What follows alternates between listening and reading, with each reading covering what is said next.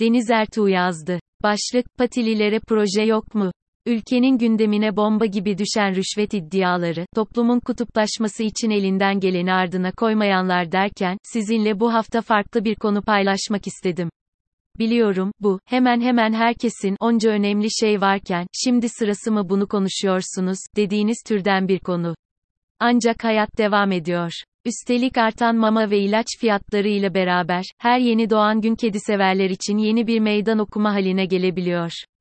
FİP adını ilk kez kızım Bade'yi kaybettiğimizde duymuştum. Dünyalar güzeli oğlum Nabiş'in tek kızı prensesimiz Bade, iki güzel evlat getirdi bu dünyaya, Paco ve Loco. Bir iki sene sonra kızımız hastalandı, veteriner bize bunun maalesef FİP olduğunu ve bir çaresi olmadığını söylediğinde hissettiğim acıyı tarif edemiyorum. O güzeller güzeli kızımızı kurtaramadık. Sonra ardından Neriman'ı kaybettik.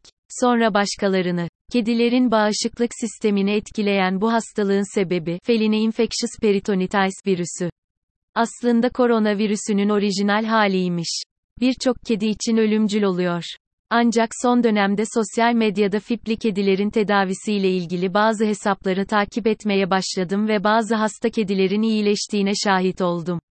Fakat tedavi öyle bedavaya yapılmıyor, bazılarının mutlaka klinikte kalmaları da gerekebiliyor. Bu da yine fazladan masraf demek. Sosyal medyada o kadar çok kedi severle tanıştım ki bireysel olarak onlarca, yüzlerce kediye bakıyorlar. Kendi çaplarında büyük sayılacak bir toplulukları var, birbirlerini maddi manevi desteklemeye çalışıyorlar. Fakat giderek artan ekonomik problemler sebebiyle, kendi çocuklarına dahi bakamazken patili evlatlara bakma ihtimalleri giderek azalıyor. Biliyorsunuz, toplumda genel bir fakirleşme söz konusu olduğunda, hep insanların yaşam standardının düşmesinden bahsediliyor. Oysa böyle bir durumda, elimizi uzatabileceğimiz birçok patili çocuk da karanlığa sürükleniyor.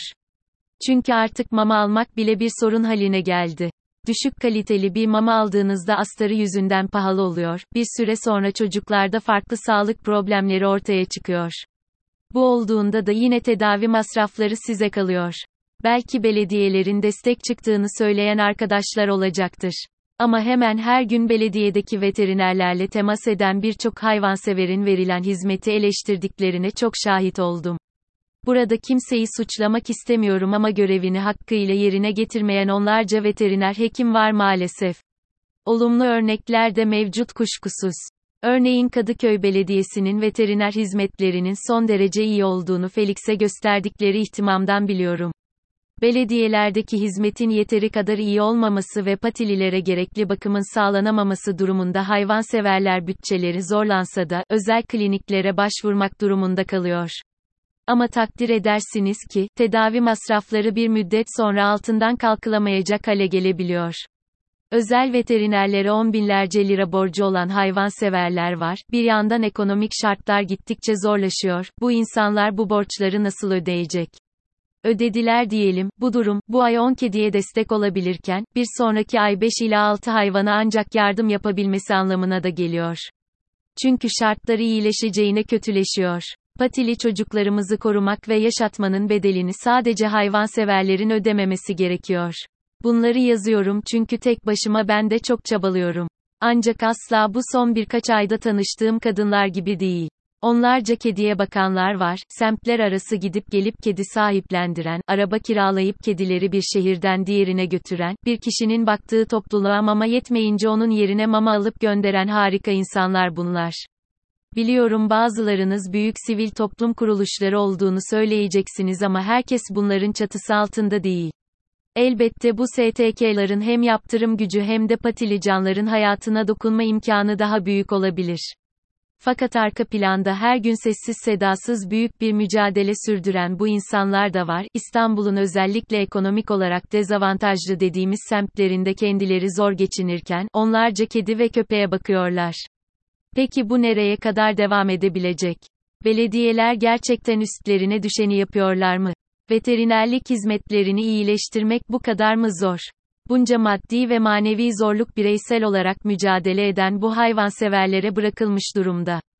Nokta. İstanbul Belediyesi bu konuda bir proje düşünemez mi?